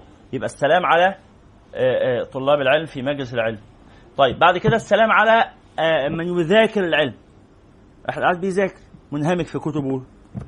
وحاجته لو سلمت عليه تعطله وتشوشه وتشغله دلوقتي تسلم عليه إيه تاني؟ آآ آآ معلش وبرضه سلام المرأة المنفردة على الرجل المنفرد. يعني السلام على المرأة المنفردة أو سلام المرأة على الرجل المنفرد. واحد واقف لوحده وهي نازلة من الشغل. آه محمد بقول لك إيه هو أنت هتروح إزاي؟ طريقك إيه؟ طب ما تبقى توصلني معاك في سكتك. فتحت هي الموضوع المرة دي. لا مكروه أو حرام. طيب إيه تاني؟ كم موضع كده قلنا؟ سبع مواضع. إيه تاني مواضع يستحب فيها ترك السلام؟ يستحب ترك السلام بالليل بعد العشاء. يستحب ترك السلام بعد العشاء. لأن ده وقت نوم. وقت نوم. فالسلام يعطل الناس عن النوم. هتسلم يعني هتفتح مجال للحديث نقعد ندردش وده مش وقت دردشه ده وقت نوم. أيضا يستحب ترك السلام على النائم أو يجب ترك السلام على النائم. دخلت واحد نايم. إبراهيم. السلام عليكم. انت نايم؟ لا بجرب أموت. عليك السلام ورحمة الله وبركاته. فيستحب إيه؟ ترك السلام على النائم. لا السلام إلقاء السلام بعد صلاة العشاء. لا س... آه... ماشي في الشارع بعد العشاء. تسلم. لأن الناس دي مش راح تنام الناس دي قاعدة في محلاتها. السلام يعني على من يتوجه للنوم. على من يتوجه للنوم. إحنا في مكان ناس هتبدأ تدخل تنام. داخل عليهم هتسلم يعني معناها إيه تدعوهم للمجالسة. مكروه. إيه تاني؟ كم موضع كده؟ تسعة نقول موضع واحد. كمان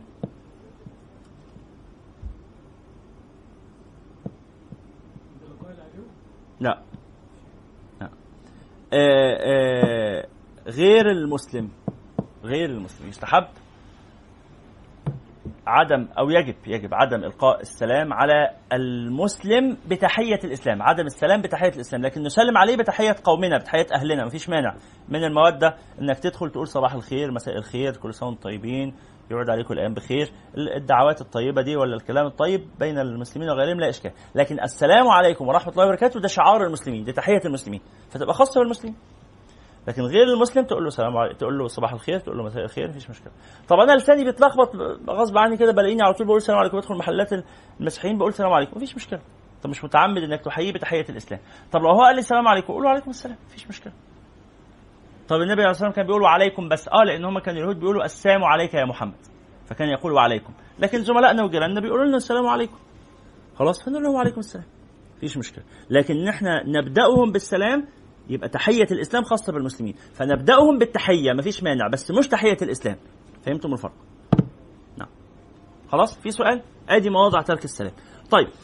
يبقى اذا ذكر خمسة آداب. الأدب السادس قال ألا يمر بين يدي الناس ويجلس هو إلى قريب من اسطوانة أو حائط حتى لا يمر بين يديه. أعني بين يدي المصلي فإن ذلك لا يقطع الصلاة ولكنه منهي عنه أي نعم ما بتبطلش الصلاة ولكن منهي عن ذلك.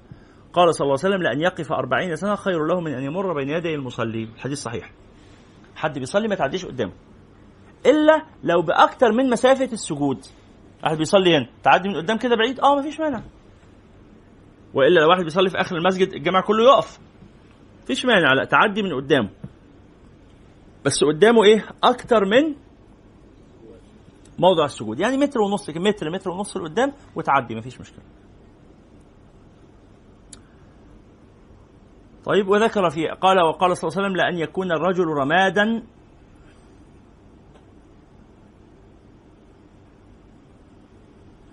لأن يكون الرجل رمادا لا أدري ما هذا تذروه الرياح خير له من أن يمر بين يدي المصلي. وذكر في ذلك بعض الأحاديث. الأدب السابع أن يطلب الصف الأول. فإن فضله كثير كما رويناه في الخبر. إحنا قلنا قبل كده كان عندنا فصل باب خاص في الفضائل والآداب في بداية كتاب في بداية كتاب الصلاة. خلاص؟ في المحاضرة الثانية اللي المحاضرة 22 المحاضرة 22 من القراءة. تكلمنا عن آداب المساجد وفضائل المسجد فكان ذكرنا في ذلك فضائل الصف الأول. قال كما رويناه في الخبر من غسل واغتسل وبكر وابتكر ودنا من الإمام واستمع كان له ذلك كفارة لما بين الجمعتين وزيادة ثلاثة أيام وفي لفظ آخر غفر الله له إلى الجمعة الأخرى. لكن إيه الصف الأول يستحب تحرص على الصف الأول من غير ما تحجز لنفسك مكان لأن النبي صلى الله عليه وسلم كان ينهى عن توطين الأماكن. يعني إيه؟ ده مكان الحج فلان ده مكان العميد فلان ده مكان اللواء فلان ده مكان المهندس فلان ده مكان الدكتور فلان ده مكان الأستاذ فلان. هذا منهي عنه. فلا توطن بلاش يبقى في مسجد حتة في المسجد كده معروفة دي بتاعت فلان. أنت ما اشتريتهاش يعني؟ ما أجرتهاش آه، آه، إيجار قديم زي ما بيقول؟ مش بتاعتك. تدخل تصلي في الحتة اللي فاضية. فالصف الأول لو جيت بدري لحقت مكان في الصف الأول. بس جيت متأخر وعايزهم يفضلوا لك مكان في الصف الأول هذا لا يجوز. اتفضل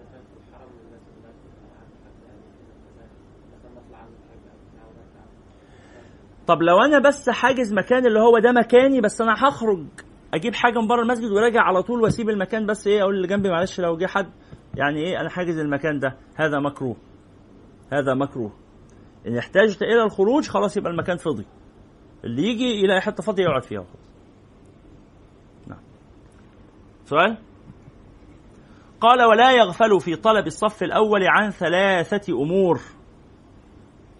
أولها أنه إذا كان يرى بقرب الخطيب منكرا يعجز عن تغييره من لبس حرير من الإمام أو غيره أو صلى في سلاح كثير ثقيل شاغل أو سلاح مذهب أو غير ذلك مما يجب عليه الإنكار فالتأخر له أسلم وأجمع للهم. فعل ذلك جماعة من العلماء طلبا للسلامة. يعني لو كان الصف الأول ده أنت بتصلي في مسجد من بتاع الإيه؟ الوزراء وعلية القوم وبتاع. فالصف الأول ده بيصلي فيه ناس عاملين حاجات مخالفات شرعية. فأنت لو صليت قدام هتبقى مشغول بإيه؟ بص الوزير لابس إيه؟ بص الخطيب عامل إيه؟ بص الراجل ده معاه موبايل عامل إزاي؟ فإذا كانت الصلاة في الصف الأول تشغلك وتشوشك يبقى إيه؟ تتأخر أولى لأن الخشوع أوجب. قد ذكر قبل ذلك كلاما طويلا في أهمية الخشوع. فالخشوع أولى وأوجب. قيل لبشر بن الحارث نراك تبكر وتصلي في آخر الصفوف. أنت بتروح بدري. يبقى حصل ثواب التبكير ولكن لماذا تصلي في آخر الصفوف؟ فقال إنما يراد قرب القلوب لا قرب الأجساد. قال أنا خلاص جيت بدري حصلت ثواب التبكير أقعد في أي حتة. لكن أنا قلبي قدام بيتشوش. فلا أحب أن أشوش قلبي. ونظر سفيان الثوري إلى شعيب ابن حرب عند المنبر يستمع إلى الخطبة من أبي جعفر المنصور فلما فرغ من الصلاة قال شغل قلبي قربك من هذا. هل أمنت أن تسمع كلاما يجب عليك إنكاره فلا تقوم له؟ قال له أنت بتصلي جنب أبو جعفر المنصور. أبو جعفر المنصور اللي هو الخليفة العباسي أو الأمير الأمير المؤمنين العباسي بعد بعد السفاح تاني خلفاء بني العباس تاني خلفاء دولة بني العباس حكم من سنة 135 هجرية إلى سنة 155 هجرية أو 156 هجرية 21 سنة. من أطول خلفاء بني العباس حكما هم ثلاثة اللي حكموا فوق ال 20 سنة هو وهارون الرشيد والمأمون الخليفة المأمون. فكان واحد من الخلفاء الكبار يعني هو تقريبا هو اللي أسس دولة بني العباس يعني. رغم إنه ثاني واحد لأن اللي قبله السفاح قعد ثلاث سنين بس. فالشاهد ف سفيان الثوري نظر إلى شعيب بن حرب كلاهما من أئمة السلف. وقال له انت بتصلي قدام قريب من الراجل اللي بيحكم ده والراجل ده ظالم وقتل ناس كتير وأنت عارف كده. افرض في النص قال كلام غلط وأنت قاعد قدامه. لو أنت بعيد تبقى سلمت تقول إيه؟ لست في موطن الإنكار لكن أنت قاعد قدامه وهو عارفك. وقايل بيقول كلام غلط وهتسيبه يقول كلام غلط من غير ما تقوم. ألا ترى في هذا حرجا؟ فهمتوا المعنى المقصود؟ فقال ثم ذكر ما أحدثه من لبس السواد. كانوا يلبسوا أسود خلفاء بني العباس. أو ملوكهم وجنودهم وكذا مسودة بيسموه. فقال يا أبا عبد الله أليس في الخبر؟ أدن فاستمع. فقال ويحك. ذلك للخلفاء الراشدين المهديين. فأما هؤلاء فكلما بعدت عنهم ولم تنظر إليهم كان أقرب إلى الله عز وجل. ده دول ابعد عن أمثال هؤلاء تغنم. لأن القرب منهم إيه؟ النظر إلى وجوه الظالمين يا جماعة يقسي القلب. النظر إلى وجوه الظالمين يشوش القلب ويقسي القلب أحسن ما تشوفهمش. وقال سعيد بن عامر صليت إلى جنب أبي الدرداء فجعل يتأخر في الصفوف حتى كنا في آخر صف. فلما صلينا قلت له أليس يقال خير الصفوف أولها قال نعم. إلا أن هذه أمة مرحومة منظور إليها من بين الأمم فإن الله تعالى إذا نظر إلى عبد في الصلاة غفر له ولمن وراءه من الناس. فإنما تأخرت رجاء أن يغفر لي بواحد منهم ينظر الله إليه. ده سيدنا أبو الدرداء الصحابي بس قال إيه؟ لعل واحد لما أنا أصلي قدام ورا واحد بيصلي قدام يغفر له فيغفر لمن وراءه فابقى أنا من اللي وراه فيغفر لي معهم. رضي الله تعالى عنهم. وذكر يعني في ذلك كلاما كثيرا نتجاوزه. الأدب الثامن نعرف نعد السبع أداب اللي فاتوا؟ واحد من غير كراسة من غير كراسة من الذهن. واحد الاستعداد. اثنين الاغتسال. ثلاثة الزينة أربعة التبكير خمسة. عدم تخطي الصفوف عدم تخطي الرقاب خمسة عدم تخطي الرقاب ستة. الحرص على الصف الأول. لا سبعة الصف الأول ستة.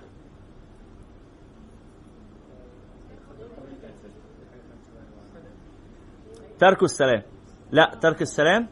ترك السلام ده جزء من الدخول من أدب الدخول من هيئة الدخول. إيه؟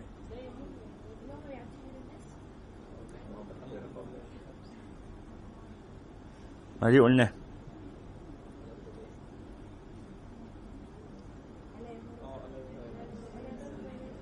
يبقى الخامسة في هيئة الدخول والسادسة ألا يمر بين يدي الناس.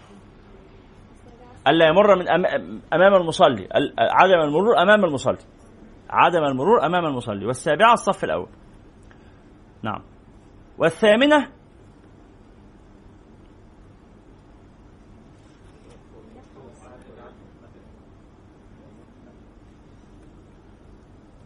أن يقطع الصلاة عند خروج الإمام.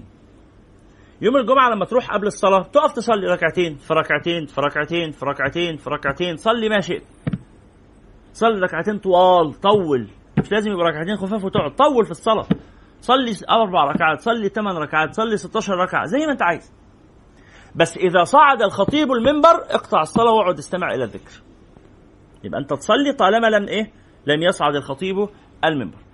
قال ويقطع الكلام أيضا. لو أنت بتكلم حد جنبك في حاجة ولا بتاع قول له خلاص الخطيب طلع. تشاور له كده فتسكتوا أنتوا الاثنين بل يشتغل بجواب المؤذن. لما المؤذن يقول تقول زي ما هو بيقول ده جواب المؤذن. ثم باستماع الخطبة. يقطع الصلاة إن هو يتجوز فيها ولا يقطع الصلاة إن هو يبطلها؟ لا يتجوز فيها. يصلي ينهي الركعتين بسرعة اللي هو فيها وقد جرت عادة بعض العوام بالسجود عند قيام المؤذنين ولم يثبت له أصل في أثر ولا خبر. لكنه إن وافق سجود تلاوة فلا بأس. لو أنت بتقرأ وجيت عند آية فيها سجود تلاوة اسجد سجود التلاوة؟ لكن بعض الناس تتعمد. أول ما المؤذن يقوم يأذن يقوم هو إيه؟ يسجد ثم يجلس. هذا لم يرد في الأثر. لكن مش حرام. لكن لأن ما فيش إيه؟ سبب للتحريم. لكنه لم يرد. وقد روي عن علي وعثمان رضي الله عنهما من استمع وأنصت فله أجران ومن لم يستمع وأنصت فله أجر ومن سمع ولغى فعليه وزران ومن لم يستمع ولغى فعليه وزر واحد. الاستماع والإنصات إيه الفرق بين الاستماع والإنصات؟ الاستماع اللي هو الانتباه للكلام. الإنصات اللي هو عدم الانشغال بشيء. عدم الانشغال بشيء. فممكن تبقى قاعد تسمع بس إيه؟ إيدك بتتحرك في حاجة ولا تعبس في السجاد اللي قدامك كده عمال تحرك صوابعك في السجاد ولا الكلام ده. هذا ينقص الأجر. وقال رجل وقال صلى الله عليه وسلم من قال لصاحبه والإمام يخطب أنصت أو مه مه يعني اسكت. فقد لغى ومن لغى والإمام يخطب فلا جمعة له. وهذا يدل على أن الإسكات ينبغي أن يكون بإشارة أو رمي حصاة لا بالنطق. حد بيتكلم مفيش مانع إن حد بيتكلم تقوم أنت تعمل إيه؟ شاور له كده.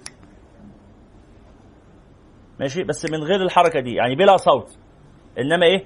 تضع يدك على قد على فخذه مثلا أو على ركبته أو على كتفه حاجة كده إيه؟ نبهه. ولا تتكلم فإن الكلام يشوش ويشوش الحاضرين. أحيانا نلاقي بعض الناس في المسجد يا جماعة وطوا صوت كل الناس اللي ورا. طب أنت عملت إيه؟ أنت يا حاج. ما أنت رفعت صوتك وهذا لا يجوز ولا يصح. نعم. خلاص؟ التاسعة من الآداب أن يراعي في قدوة الجمعة ما ذكرناه في غيرها. إحنا قلنا آداب الاقتداء المرة اللي فاتت فيراعيها. فإذا سمع قراءة الإمام لم يقرأ سوى الفاتحة. فإذا فرغ من الجمعة قرأ الحمد لله سبع مرات قبل أن يتكلم وقل هو الله أحد سبعا والمعوذتين سبعا سبعا. سبع مرات قل أعوذ برب الفلق سبع مرات قل أعوذ برب الناس وروي عن بعض السلف أن من فعله عصم من الجمعة إلى الجمعة وكان حرزا له من الشيطان. هذا لم يرد في حديث عن رسول الله صلى الله عليه وسلم ولكنه من الأعمال الطيبة الحسنة. إنك تقرأ إيه سورة, سورة الفاتحة سبع مرات وبعدين قل هو الله أحد سبع مرات قل برب الفلق سبع مرات قل أعوذ برب الناس سبع مرات. حاجة كويسة. لكن لم يرد هذا عن رسول الله صلى الله عليه وسلم. ويستحب أن يقول بعد صلاة الجمعة اللهم يا غني يا حميد يا مبدئ يا معيد يا رحيم يا ودود أغنني بحلالك عن حرامك وبفضلك عن من سواك. ويقال من داوم على هذا الدعاء أغناه الله سبحانه عن خلقه ورزقه من حيث لا يحتسب. برضه هذا لم يرد ولكنه إيه؟ دعاء. طيب اللي عايز يقوله يقوله اللي عايز يقول أي دعاء تاني يقوله. لم يرد عن رسول الله صلى الله عليه وسلم. صلوا على النبي ولا إيه؟ صلى الله عليه وسلم. ثم يصلي بعد الجمعة ست ركعات فقد روي فقد روى ابن عمر رضي الله عنهما أنه صلى الله عليه وسلم كان يصلي بعد الجمعة ركعتين وروى أبو هريرة أربعا وروى علي وعبد الله ستا والكل صحيح في أحوال مختلفة والأكمل أفضل. يبقى النبي كان أحيانا بعد الجمعة يصلي ركعتين وأحيانا بعد الجمعة يصلي أربعة وأحيانا بعد الجمعة يصلي ستة تختلف أحوال. يبقى أنت كمان تصلي مرات تصلي ركعتين مرات تصلي أربعة مرات تصلي ست ركعات. والأدب العاشر من آداب.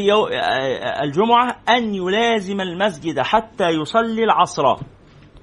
فإن أقام إلى المغرب فهو أفضل. لو قدرت تاخد اعتكاف اليوم كله يا ريت. على الأقل حتى لغاية العصر. لو قدرت يعني.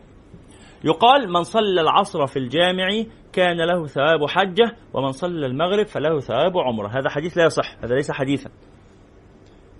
ولكن من باب إيه؟ الأعمال الطيبة تحرص عليها كلها. فإن لم يأمن التصنع ودخول الآفة عليه من نظر الخلق إلى اعتكافه أو خاف الخوض فيما لا يعني فالأفضل أن يرجع إلى بيته ذاكرا لله عز وجل مفكرا في آلائه شاكرا على توفيقه خائفا من تقصيره مراقبا لقلبه ولسانه إلى غروب الشمس حتى لا تفوته الساعة الشريفة. وينبغي أن يتكلم في الجامع وغيره من المساجد وينبغي ألا يتكلم ولا ينبغي أن يتكلم في الجامع وغيره من المساجد بحديث الدنيا. قال صلى الله عليه وسلم يأتي على الناس زمان يكون حديثهم في مساجدهم أمر دنياهم ليس لله تعالى فيهم حاجة فلا تجالسوهم يبقى اللي قاعدين في الجامع يتفقوا على صفقة يتفقوا على بيع وشروة يتفقوا على فسحة يت... الكلام ده كله هذا ليس شأن المساجد. انما المساجد ذكر الله عز وجل. ما فيش مانع نقعد في المسجد مع بعض نتكلم بس نتكلم في شأن الآخرة. نتكلم في اليقين نتكلم في التوكل نتكلم في آه، آه، آه، ذكر الله عز وجل. لكن نتكلم في الشغل والصفقات والأعمال وبتاع هذا لا يصح ولا يليق ولا يجوز. طب ممكن نقعد نذاكر العلم في المسجد؟ نعم. حتى لو مذاكرة الكلية والكلام ده في المسجد ما فيش مانع هذا علم. فتذاكر العلم في المسجد ده مش شأن الدنيا. لكن شأن الدنيا التجارة شأن الدنيا الأموال وما إلى ذلك. نعم. فهذه آداب الجمعة. آه ثم ذكر بعد ذلك آدابا أخ... آداب أخرى فقال بيان الآداب والسنن الخارجة عن الترتيب السابق الذي يعم جميع النهار. يبقى في آداب. في أي وقت بقى؟ الآداب العشر اللي فاتوا كانوا بالترتيب من أول عصر يوم الخميس إلى مغرب يوم الجمعة بالترتيب. ماشي كده؟ آداب متعلقة بصلاة الجمعة ما قبل صلاة الجمعة وما بعد صلاة الجمعة. هنا بقى بيقول آداب عامة في يوم الجمعة اللي يقدر يعملها في أي وقت من غير ترتيب. قال الأول أن يحضر مجالس العلم. بكرة بعد صلاة الفجر أو بعد الصلاة أو بعد العصر ولا يحضر مجالس القصاص فلا خير في كلامهم. مجالس القصاص اللي بيحكوا حكايات. أبو زيد الهلالي على الربابة بغني. الكلام ده. ما تحضرش الكلام تحضرش ال... اللي هي في زماننا ده الروايات بتاع ده الأفلام المسلسلات الدراما قصص وتسلية. ما تضيعش نفسك ما تضيعش وقتك يوم الجمعة في الكلام الفاضي ده. ولكن احضر مجالس العلم.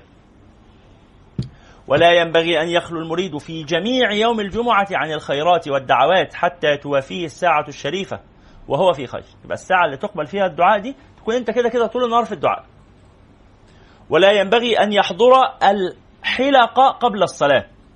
روى عم... روى عبد الله بن عمر رضي الله عنهما أن النبي صلى الله عليه وسلم نهى عن التحلق يوم الجمعة قبل الصلاة، الحلق اللي هي القعدات الدوائر يعني.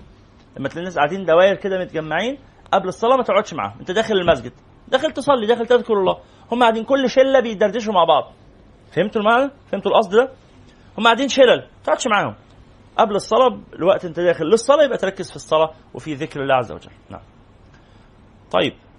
والثاني يبقى اذا الأدب الأول خلال يوم الجمعة اجتهد تحضر دروس العلم بقدر المستطاع وتحيي النهار بالإيه بالذكر والدعاء.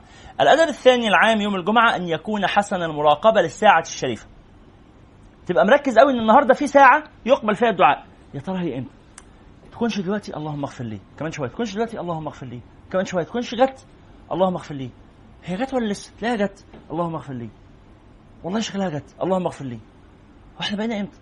ده الظهر هيأذن أهو والله احتمال تكون هي اللي قبل الصلاة على طول. اللهم اغفر لي. ولا تكون هي اللي أثناء الصلاة زي ما في بعض الأقوال بتقول عن بعض العلماء. اللهم اغفر لي. ولا شكلها بعد الصلاة. اللهم اغفر لي. ولا تكون بقى قبل العصر بشوية. اللهم اغفر لي. ولا هي بعد العصر. اللهم اغفر لي. ولا هي ما بين أذان العصر وصلاة العصر. اللهم اغفر لي. ولا هي بعد صلاة العصر. يبقى هو قاعد دماغه إيه؟ بيدور عليها مشغول بيها. فكل ما افتكرها كل ما استغفر عشان يوافقها. ففي الخبر المشهور إن في الجمعة ساعة لا يوافقها عبد مسلم يسأل الله تعالى شيئا إلا أعطاه. وفي خبر آخر لا يصادفها عبد يصلي. واختلف فيها فقيل إنها عند طلوع الشمس. وقيل عند الزوال اللي هو أذان الجمعة. وقيل مع قبل الأذان يعني بخمس دقائق أو كده. وقيل مع الأذان. وقيل إذا صعد الخطيب المنبر وأخذ في الخطبة. وقيل إذا قام الناس إلى الصلاة. وقيل آخر وقت العصر. أعني وقت الاختيار اللي هو بعد العصر بساعة. وقيل قبل غروب الشمس وكانت فاطمة رضي الله تعالى عنها تراعي ذلك الوقت وتأمر خادمتها أن ينظر خادمها أن ينظر إلى الشمس فيؤذنها بسقوطها فتأخذها في الدعاء والاستغفار إلى أن تغرب. وتخبر بأن تلك الساعة هي المنتظرة وتأثره عن أبيها صلى الله عليه وعلى آله وصحبه وسلم. قال بعض العلماء هي مبهمة في جميع اليوم مثل ليلة القدر حتى تتوافر الدواء على مراقبتها في ساعة إجابة. في وقت الدعاء هيستجاب. أنهي وقت؟ أنا قاعد مشغول بيه. صليتوا على النبي؟ وقيل إنها تنتقل في ساعات يوم الجمعة كليلة القدر. يعني الجمعة دي تبقى الصبح الجمعة اللي بعدها تبقى الظهر الجمعة اللي بعدها تبقى العصر. راح جاي المهم ان في وقت ساعة هنا مش معناها 60 دقيقة. ساعة يعني برهة من الوقت. تلت ساعة كده ولا 25 دقيقة كده يعني. طيب. وذكر في هذا كلاما شريفا. ثم قال الثالث. يبقى عيد معايا كده الآداب نعرف نقول العشر آداب اللي بالترتيب يوم الجمعة؟ العشر آداب المتعلقين بصلاة الجمعة؟ نعرف نقولهم كده من الذاكرة واحد واحد الاستعداد اثنين اثنين إيه؟ الاغتسال. ثلاثة الزينة. أربعة التبكير خمسة عدم تخطي الرقاب. عدم تخطي الرقاب. ستة عدم مرور بين يدي المصلي. ما هي الهيئة اللي هي عدم تخطي الرقاب. عدم تخطي الرقاب. ستة عدم مرور بين يدي المصلي. سبعة الحرص على الصف الأول. ثمانية ترك السلام. لا. آه، آه، آه، ثمانية ترك السلام. ثمانية ترك السلام. المرور بين يدي المصلي قلناها آه. ثمانية إيه؟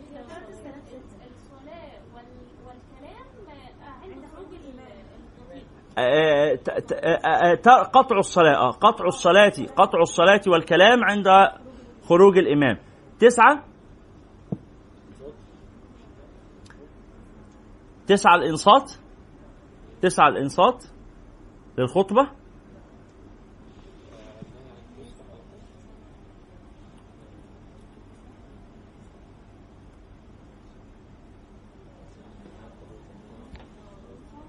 ها؟ تسعة أن يراعي في قدوة تسعة حسن الاقتداء. تسعة حسن الاقتداء اللي هو الإنصات للقراءة. أثناء الصلاة ينصت للقراءة. فحسن الاقتداء في صلاة الجماعة. تسعة حسن الاقتداء. عشرة الاعتكاف في المسجد إلى العصر أو إلى المغرب. الاعتكاف في المسجد إلى العصر أو إلى المغرب. دول العشرة. نعدهم كم مرة العشرة دول؟ نعدهم كم مرة؟ واحد؟ الاستعداد. اثنين؟ الاغتسال ثلاثة الزينة أربعة التبكير خمسة عدم تخطي الرقاب ستة عدم مرور بين يدي المصلي سبعة الحرص على الصف الأول ثمانية عدم آه، قطع الصلاة والكلام عند خروج الإمام تسعة حسن الاقتداء في الجماعة عشرة الاعتكاف إلى العصر أو إلى المغرب. نعرف نكتبهم من الذاكرة كده كل واحد لوحده؟ يلا كل واحد لوحده كده يجرب يكتب الأداب دي. يلا اكتب في موبايلك ولا اكتب في ورقة وقلم ولا أي حاجة. بسرعة.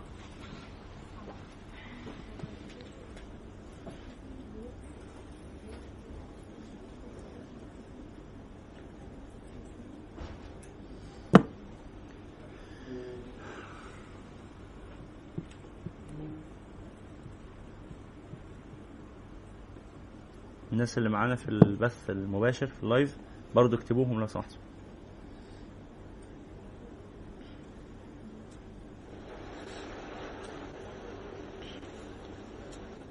هو مين معانا في ال live؟ مين متابع ال live؟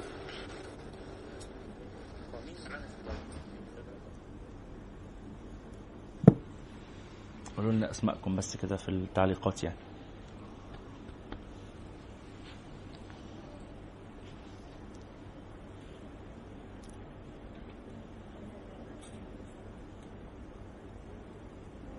نعم بينزل في مجموعة خاصة بدرس الجمعة. لكن آه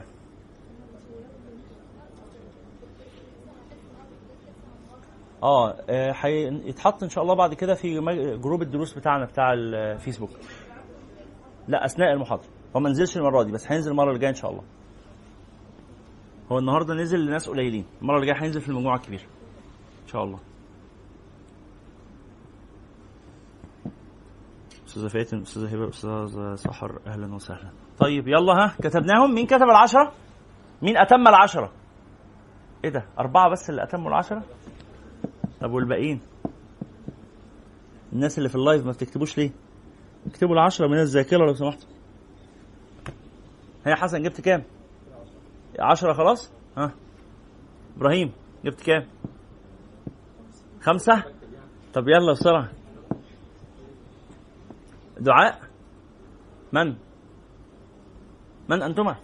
عزة و؟ وزينب كلاكما أتم العشرة. جيد ها؟ شيخ ما اسمك؟ شيخ وائل. أتممت العشرة. أتممت العشرة. فتح الله لك. ها؟ آية أتممت العشرة.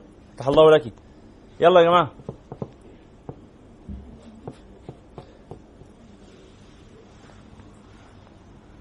أتممت العشرة. جيد. نقولهم مع بعض طيب كلنا يلا. مع بعض. مع بعض. واحد. الاستعداد اثنين. الارتسال ثلاثة. الزينة أربعة. التبكير خمسة. عدم تخطي الرقاب ستة. عدم النور بين يدي المصلي سبعة. قطع الحرص على الصف الأول ثمانية. قطع الصلاة والكلام عند خروج الإمام تسعة. حسن الاقتداء في الجماعة عشرة. الاعتكاف إلى العصر أو إلى المغرب. دي الآداب المترتبة في إيه؟ قبل صلاة الجمعة وأثناءها وبعدها. طب عموما بقى في يوم الجمعة سبعة آداب. واحد حضور مجلس العلم. واحد حضور مجلس العلم. اثنين مراقبة ساعة الإجابة.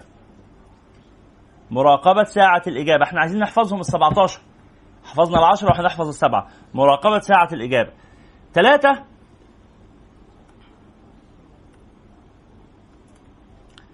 الإكثار من الصلاة على رسول الله صلى الله عليه وسلم. على مدار اليوم ده ده, ده إيه؟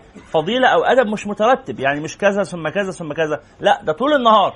في أي وقت تحضر مجلس علم وتراقب الساعة الشريفة وتكثر من الصلاة على رسول الله صلى الله عليه وعلى آله وصحبه وسلم. قال صلى الله عليه وعلى آله وصحبه وسلم من صلى علي في يوم الجمعة ثمانين مرة غفر الله له ذنوب ثمانين سنة. قيل يا رسول الله كيف الصلاة عليك؟ قال تقول اللهم صل على محمد عبدك ونبيك ورسولك النبي الأمي. وتعقد واحد أدي أول واحدة اللهم صل على محمد عبدك ونبيك ورسولك النبي الأمي. تعد بقى 80 مرة من الصيغة دي. وإن قلت اللهم صل على محمد وعلى آل محمد صلاة تكون لك رضا ولحقه أداء وأعطه الوسيلة والمقام المحمود الذي وعدته.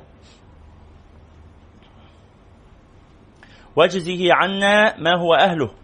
واجزه أفضل ما جزيت نبيا عن أمته وصلي على جميع إخواني من النبيين والصالحين يا أرحم الراحمين. تقول هذا سبع مرات. فقد قيل من قالها في سبع في سبع جمع في كل جمعة سبع مرات وجبت له شفاعة النبي صلى الله عليه وسلم.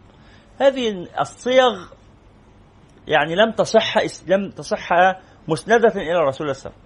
ولكنها من المجربات من نصائح الصالحين فتحرص عليها. القصد الصلاة على النبي بأي صيغة. طبعا أفضل صيغة إيه في الصلاة على النبي صلى الله عليه وسلم؟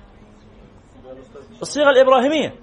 الصيغة الإبراهيمية لأنه صلى الله عليه وسلم علمنا هذه الصيغة. فما فيش صيغة أفضل مما علمنا إياه صلى الله عليه وسلم. فتقول اللهم صل على سيدنا محمد وعلى آل سيدنا محمد كما صليت على سيدنا إبراهيم وعلى آل سيدنا إبراهيم إنك حميد مجيد. اللهم بارك على سيدنا محمد وعلى آل سيدنا محمد كما باركت على سيدنا إبراهيم وعلى آل سيدنا إبراهيم إنك حميد مجيد. الأدب الرابع قراءة القرآن. فليكثر منه وليقرأ سورة الكهف خاصة. فقد روى ابن عباس وأبو هريرة رضي الله عنهما عن النبي صلى الله عليه وسلم أنه قال من قرأ سورة الكهف ليلة الجمعة أو يوم الجمعة أعطي نورا من حيث يقرأها إلى مكة وغفر له إلى يوم الجمعة الأخرى وفضل ثلاثة أيام وصلى عليه سبعون ألف ملك حتى يصبح وعوفي من الداء والدبيلة وذات الجنب والبرص والجذام وفتنة الدجال. طبعا الحديث أوله صحيح. ولكن ما بعد ذلك هذه الزيادة لا تصح. يعني إلى قوله آه، أعطي نورا آه، من حيث يقرأه إلى مكة آه، وغفر له إلى يوم الجمعة هذا صحيح. أما بعد ذلك هذه الزيادة لا تصح. ويستحب أن يختم القرآن في يوم الجمعة وليلتها إن قدر إن استطاع. وليكن ختمته للقرآن في ركعتي الفجر إن قرأ بالليل أو في ركعتي المغرب أو بين الأذان والإقامة الجمعة فإن فله فضل عظيم. وكان العابدون يستحبون أن يقرأوا يوم الجمعة قل هو الله أحد ألف مرة. ويقال إن من قرأها في عشر ركعات أو عشرين ركعة فهو أفضل من ختمة. وروا في هذا كلاما كثيرا. يبقى الآداب العامة في يوم الجمعة واحد. حضور مجلس العلم. اثنين مراقبة الساعة الشريفة. ثلاثة الصلاة على النبي صلى الله عليه وسلم. أربعة؟ قراءة القرآن.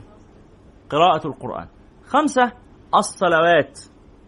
صلاة النافلة. في أي وقت؟ يستحب إذا دخل الجامع ألا يجلس حتى يصلي أربع ركعات. في أي وقت تدخل الجامع؟ صلاة تحية المسجد.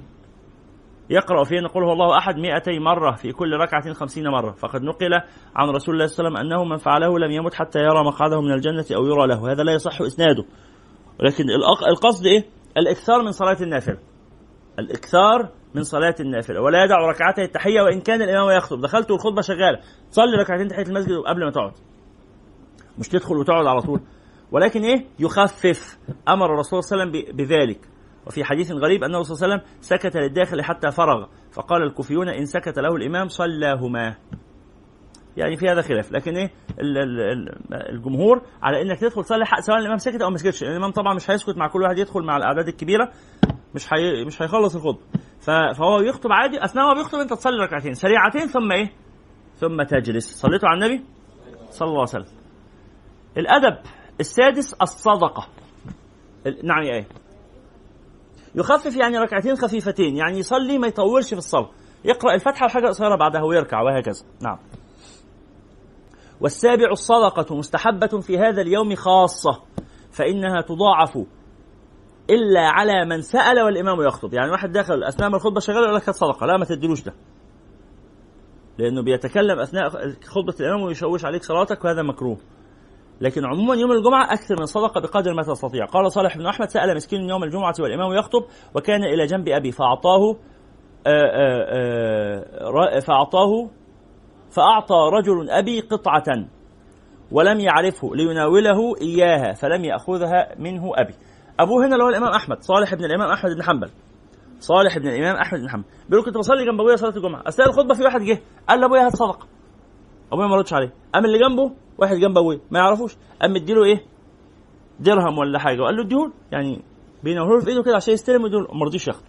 ولا كأن حد بيعمل حاجة. ليه؟ وقت الخطبة ركز في الخطبة. فلا تتصدق في هذا الوقت. لكن عموما في في يوم الجمعة اجتهد أن تتصدق. يبقى ست آداب. نقول هم سبعة. واحد. مش سامع حاجة. واحد. لا لا فعلا مش سامع حاجة. واحد. حضور مجالس العلم. اثنين. مراقبة ساعة الإجابة. ثلاثة. الصلاة على النبي صلى الله عليه وسلم. أربعة. قراءة القرآن. خمسة. صلاة النافلة. ستة. الصدقة. سبعة. وأخيرا من هذه الآداب أن يجعل يوم الجمعة للآخرة. ياخد أجازة من أعمال الدنيا. إن استطاع فيكف فيه عن جميع أشغال الدنيا ويكثر فيه الأوراد ولا يبتدئ فيه السفر. فقد روي أنه من سافر في ليلة الجمعة دعا عليه ملكاه.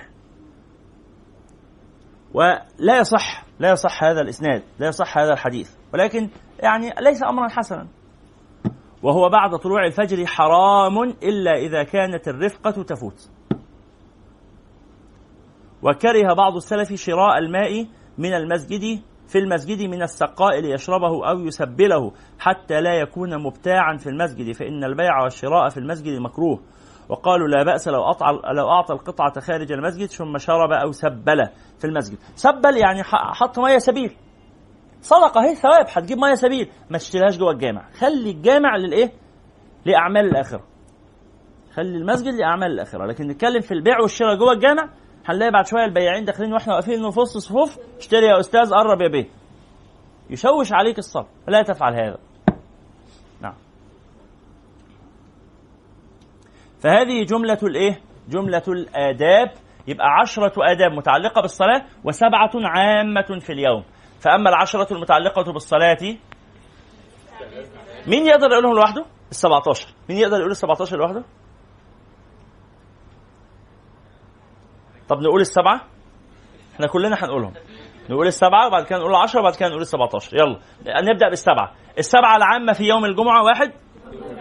حضور مجلس العلم. اثنين مراقبة ساعة الإجابة. ثلاثة الصلاة على النبي صلى الله عليه وسلم. أربعة قراءة القرآن خمسة صلاة النافلة صلاة النوافل ستة الصدقة سبعة أن يجعل يوم الجمعة للآخرة أن يجعل يوم الجمعة للآخرة وأما العشرة المتعلقة بصلاة الجمعة فهي الاستعداد لها اثنين الاغتسال ثلاثة الزينة أربعة التبكير التبكير خمسة عدم المرور بين آه، آه، آه، عدم تخطي الرقاب ستة عدم المرور أمام المصلي. سبعة. الصف الحرص على الصف الأول. ثمانية ثمانية قطع الصلاة والكلام عند خروج الإمام. تسعة. حسن الاقتداء في في صلاة الجمعة. عشرة. الاعتكاف إلى العصر أو إلى المغرب. يلا ورقة وقلم واكتب ال 17 لو سمحت. طيب. مين كتب ال 17 واحد. اثنين. ثلاثة. أربعة. أربعة فقط. مرة أخرى الشيخ فكرني بالاسم. الشيخ وائل والأستاذة رحاب والأستاذة فاطمة والأستاذة عزة. فقط. ها؟ العشرة عارفة منهم خمسة بس. ليه يا سارة؟ ليه يا سارة؟ طيب ما فيش مشكلة. جزاك الله خير ولاء جبتي قد إيه؟ طيب. كتبت العشرة كاملة وستة من السبعة. ماشي. يستحب لأن هم بالترتيب هم بيتعاملوا بالترتيب. بنستعد ونتنظف ون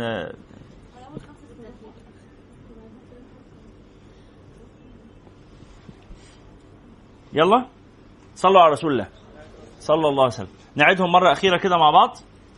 يلا. واحد.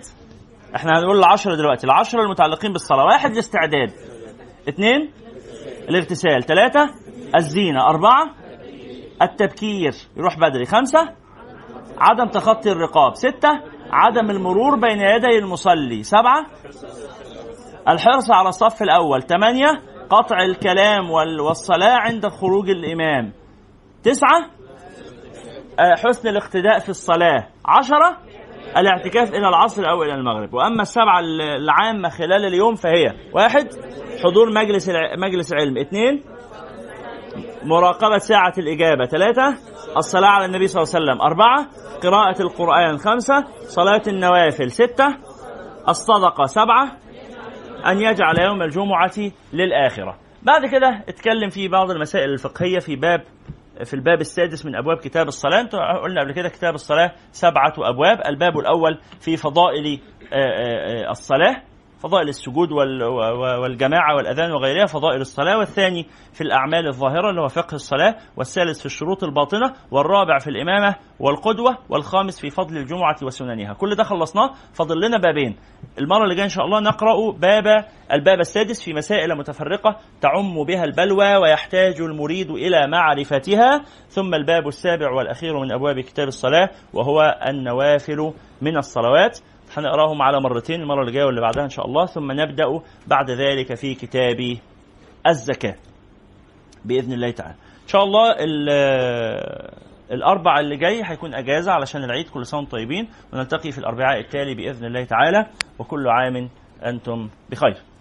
الله أكبر الله أكبر الله أكبر. لا إله إلا الله. الله أكبر الله أكبر ولله الحمد. الله أكبر.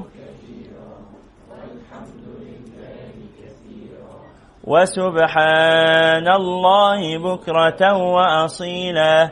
لا إله إلا الله وحده. صدق وعده ونصر عبده وأعز جنده وهزم الأحزاب وحده. لا إله إلا الله ولا نعبد إلا إياه. مخلصين له الدين ولو كره الكافرون.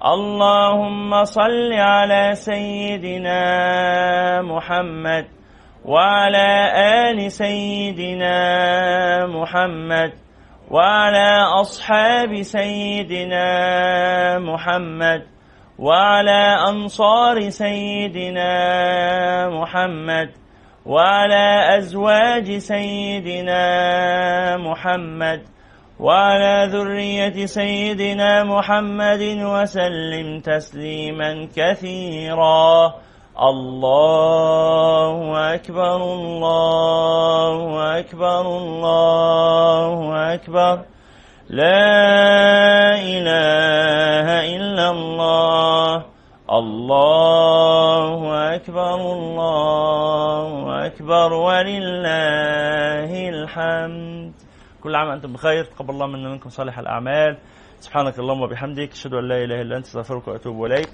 وقوموا إلى صلاتكم يرحمنا ويرحمكم الله. السلام عليكم ورحمة الله وبركاته. هو الذي بعث في الأميين رسولا منهم يتلو عليهم آياته ويزكيهم ويعلمهم الكتاب والحكمة وإن كانوا من قبل لفي ضلال مبين.